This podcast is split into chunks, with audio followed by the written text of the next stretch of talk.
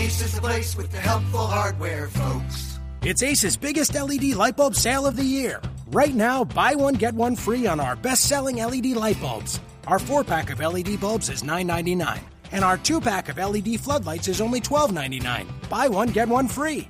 There's no limit on how much you can save, so stock up now. Hurry in.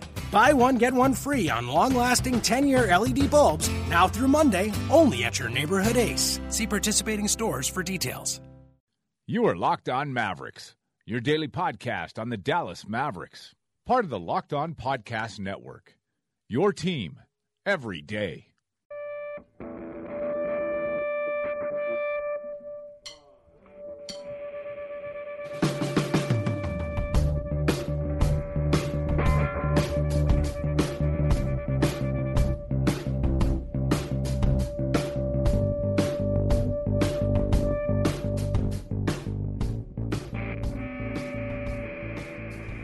Right, hey, it's Locked On Mavericks for Thursday, March 30th, episode number 104, if you know what I mean.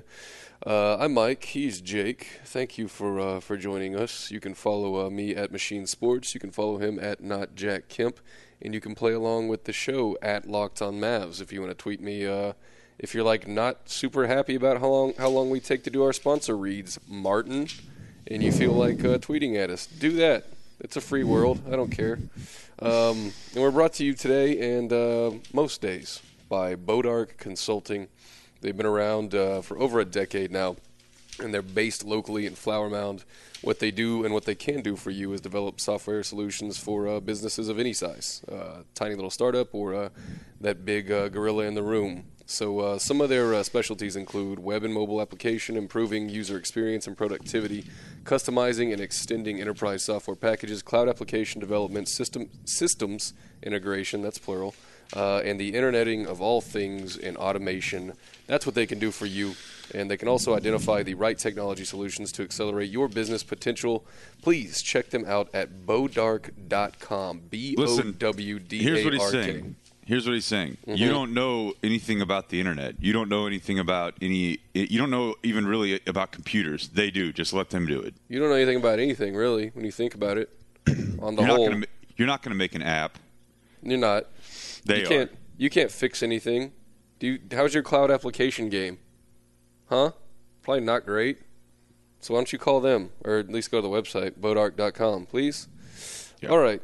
So uh, we'll get to um, Operation Eighth Pick in just a minute, as uh, as everyone seems to be on the same page. A good a good rolling out of the uh, of the battle plans, but. Um, let's knock some news out first. Um, and it doesn't really need more than maybe 30 seconds. They did sign Uthoff to a multi-year deal.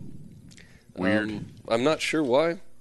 Uh, he did get to play last night, um, and he got his first NBA bucket. Also weird. Yeah, also extremely weird. Um, they let Manny Harris go. So what I'm trying to tell you is Uthoff will probably be here next year um, in some capacity on a uh, looks like it's 1.3 next year, a million dollar deal. Good for him, I guess. That's probably more money than he's ever made in his entire life or his family's ever made. So that's pretty that's pretty cool. He doesn't Uh, have to buy deli meat anymore on that's the road right. like he did uh, a couple weeks ago. That's right. And uh, he's got some kind of security into next season. Uh, they let Manny Harris go. Doesn't really matter to me at all. What does matter is they have an open roster spot now, so uh, they can. They've got some. Uh, they got a bullet in the chamber that they need to be uh, needs to be filled in these final eight games. And, uh, Cardi we'll- B. Hey, why the hell not? I mean, I don't know what he's doing. Um, I haven't checked in on our good friend Roderick in a while, but Satnam. Okay. Now you're now you're talking. I think he's wrestling right now, actually. Oh yeah, that's right. or training for his one-on-one matchup with me, which is still on the table. Can't can't believe we've gotten this far into this season He's gonna wash you. without having an entire episode on how badly I would I would beat Satnam Singh one-on-one. Well, there's always next week. There is there's always next week, and uh, I think the grand the grand plan is me and you versus Satnam and Del Harris. Yeah, that that's been discussed. if we can get this sanctioned and get like some some official I'm just worried about the officiating. Okay, I just need some guys I can trust. Some guarantees of impartial. Yeah, I'm gonna need a bipartisan committee on this, if you don't mind. Oh, but that's funny. um, all right, so Mavs uh, traveled down to New Orleans last night and uh, did what they had to do, which is uh, play well for one half of basketball, but still lose. Um, 121, 118. Um, so Seth got to start at point guard, which is um, very interesting to me. Um, Do you just I- mean because he's been injured or what? Yeah, I mean, no, I mean he started at the one. I mean they took they slided Yogi out. Um, I didn't know what they were going to do whenever after his shoulder injury. Well, they did that before he went out. Yeah, they did it one one game, didn't they? Two games. Two, okay. Um, they did it two, and it's just like a, it's a thing now, I guess.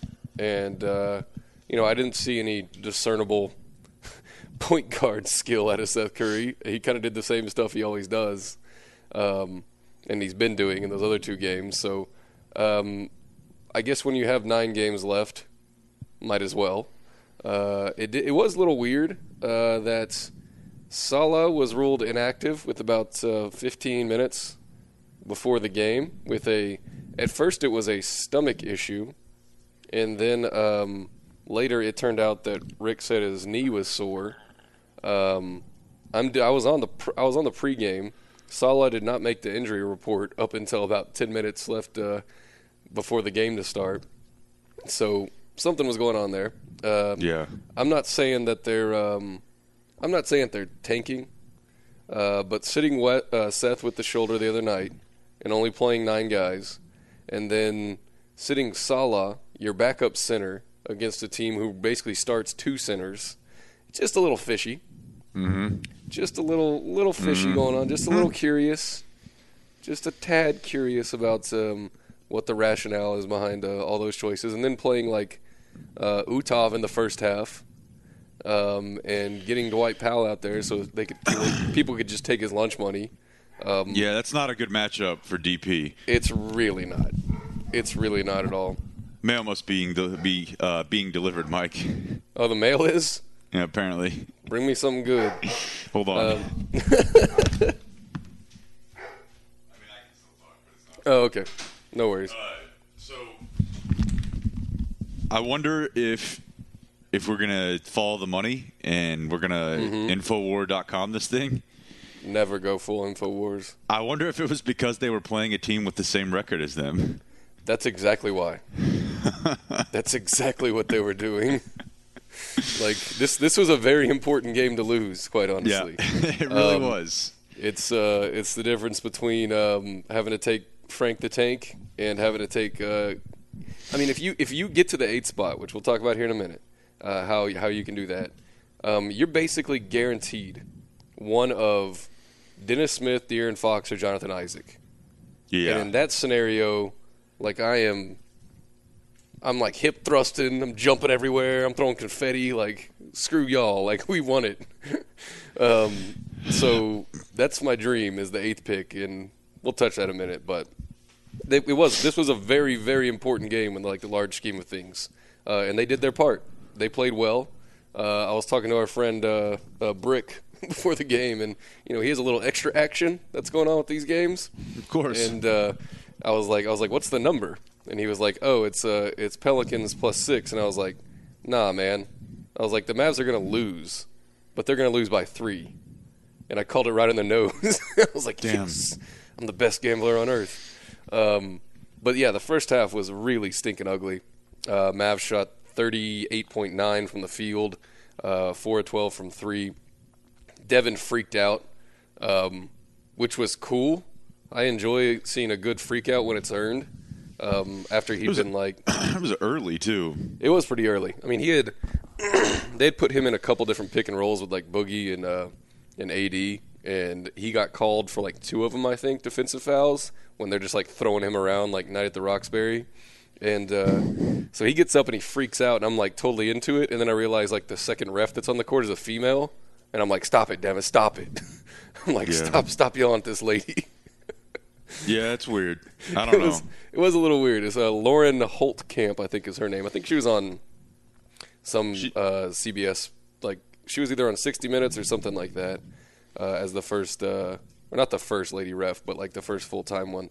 Um, but anyway, that got me a little uncomfortable. But Devin did have a nice, uh, nice, well earned freak out, and it was just like frustration overall in the first uh, first half. And then they came out and they played some decent basketball. Um, they were down by what twelve? Good God, twelve to the Pelicans in the first half, and it just looked like uh, they were just going to run a uh, conveyor belt from the top of the key to the basket with uh, AD or DeMarcus Cousins, whoever whoever felt like it at that moment. And uh, they bullied him around pretty well. But then Yogi freaks out in the third, uh, goes three of three from three on all pull ups uh, in transition. Barnes starts to get his sea legs, seven points in the third. And then the fourth quarter comes around, and uh, Dirk can't miss. Um, he doesn't miss the entire quarter, four for four, two of two from three, uh, two free throws.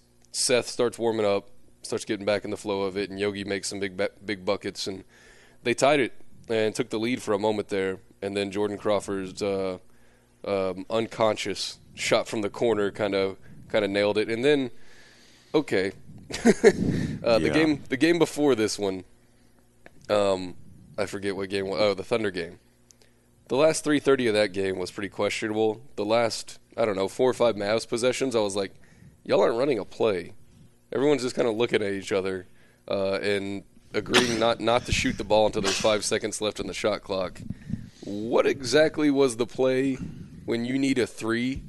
Um, you're down three with uh, whatever amount of time that was left. Um, and Seth dribbles up and just kind of like stops, and he's like, "Ah, no, I'm good." 15 seconds left.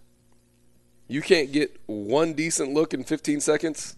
Well, that right there is why it's hard to imagine him being your starting point guard. Yeah, yeah. I mean, it was he's- a terrible look. What, I mean, it's not Wes's fault. He got he got a bad beat on that. But I there's I would have pissed my pants. I think if he had made that shot. That's how surprised I would have been. I thought he was going to just to mess with me.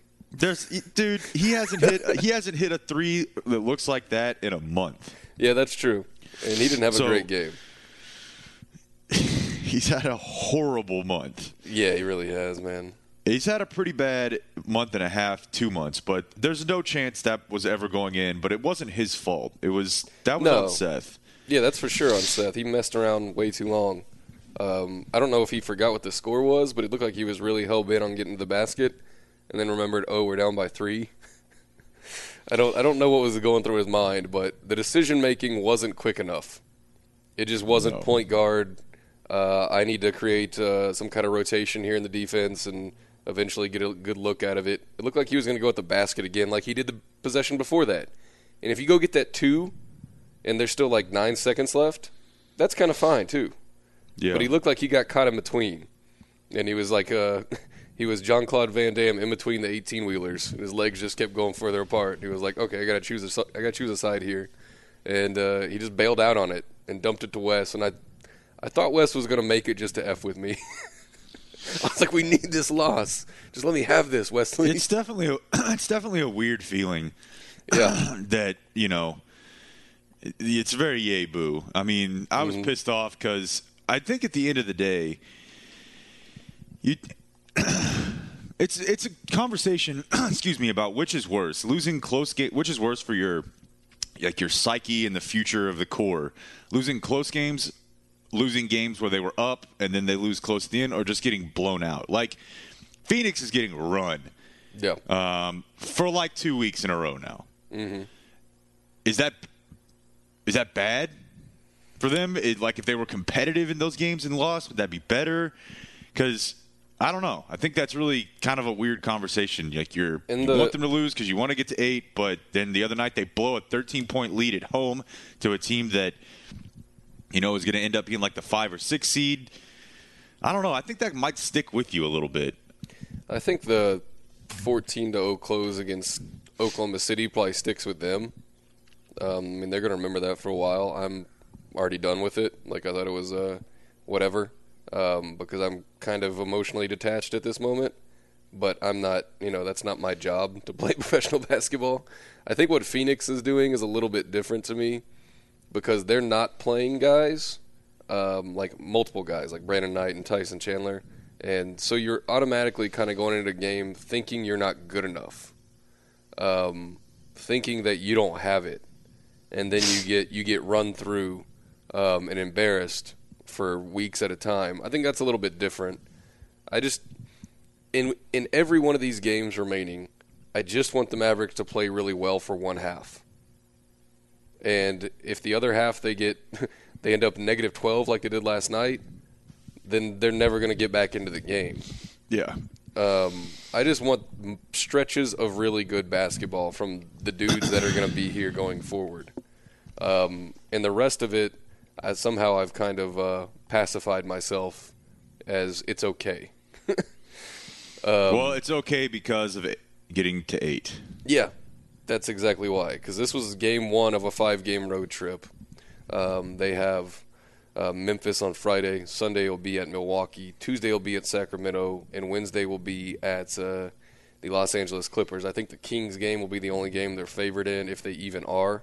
Um, I don't think 538 actually has them favored in that one uh, because of the the travel.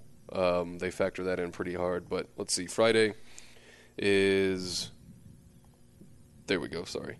Um, yeah, they're at Memphis. Memphis is a 74% chance to win that game. Sunday uh, at Milwaukee. Milwaukee has a 74% chance. And then Monday, it's Dallas. Sacramento's actually favored in that game, oddly enough. Um, but what's about to happen is uh, Minnesota is the team that's in the eighth spot right now. They haven't been playing very well. They finally got a win uh, the other night to break there. I think they had lost like six in a row or something like that. They had. And so tonight they get the um, the Lakers at home. They're going to beat the Lakers. I would assume the last time they played the Lakers, they took them to overtime, and the Lakers ended up winning. But that was in L.A. This is in Minnesota. Um, they play the Lakers tonight. They are one and a half games back of the Mavericks. So after tonight, they'll be one game back. Here's the remaining schedule. They have Sacramento at home, Portland at home, at Golden State, at Portland, at Utah, Los Angeles, OKC, Houston. The Lakers, not Los Angeles Clippers. So I think they have probably three wins in them, maybe four. Um, you're going to be walking a real fine line if you can duck underneath what the Timberwolves are doing um, and get and stay at like 33 wins, or maybe they jumped up to 34. Um, and if you tie them, I'm fine with tying them in record. That doesn't bother me either. Like at least you you got there. But Operation Eighth Pick is what I'm worried about at this moment. Yeah, I mean, I don't think it's I don't think it's super likely, but I also think that staying at nine at least gives you. I mean, it's obviously a better options than ten. Like, mm-hmm. I think probably Fox has gone by eight, maybe Isaac's gone by eight, but Dennis, one of, basically, it's. I think you have your pick between two or three players you like at uh, at eight, and I think you have your pick between one, maybe two players you like at 9 mm-hmm. or a guy that you just have to take like uh, Ntilikina. But at ten, you're probably more like this guy's not going to play for us this year. Yeah, you're more resigned to probably Frank. Yeah, um, depending on what they and it all obviously depends on how they feel about those dudes, but I like I don't want to make too much of being the eighth pick versus being the tenth pick, but from what I how I feel about this this draft class, that's a pretty big deal to me. I think based on every single mock we've looked at for the entire year, it's a pretty big deal. It's a big deal, man. The guys the guys who are in the top eight may mm-hmm. have changed, but the fact that there's a cliff afterward has not. Yeah. That's pretty important to me. And especially it's pretty important for me to have my choice of two, at least two guys that I like. You know, as opposed to feeling like you, you know. Yeah, unless instead of like, oh, I guess we have to take Markkanen because he's the only one left. Um, you know, so anyway, um, I'll be watching. I'll be keeping tabs on every single Timberwolves game the rest of the season, which is a miserable endeavor. But uh, I think it's also the, the, last thing I'll say is I still think it's really weird how many teams in the top that are going to pick in the top ten really don't need to be picking point guards. They will, but it's going to yeah. be weird. And I would go back to the idea that this is how Ricky Rubio is going to get traded. Yeah, because you Boston again, I'm not saying that any of these teams won't draft a point guard, Mm-hmm. but Boston could use Josh Jackson a lot more than they could use Lonzo Ball or Markelle Fultz. Oh yeah.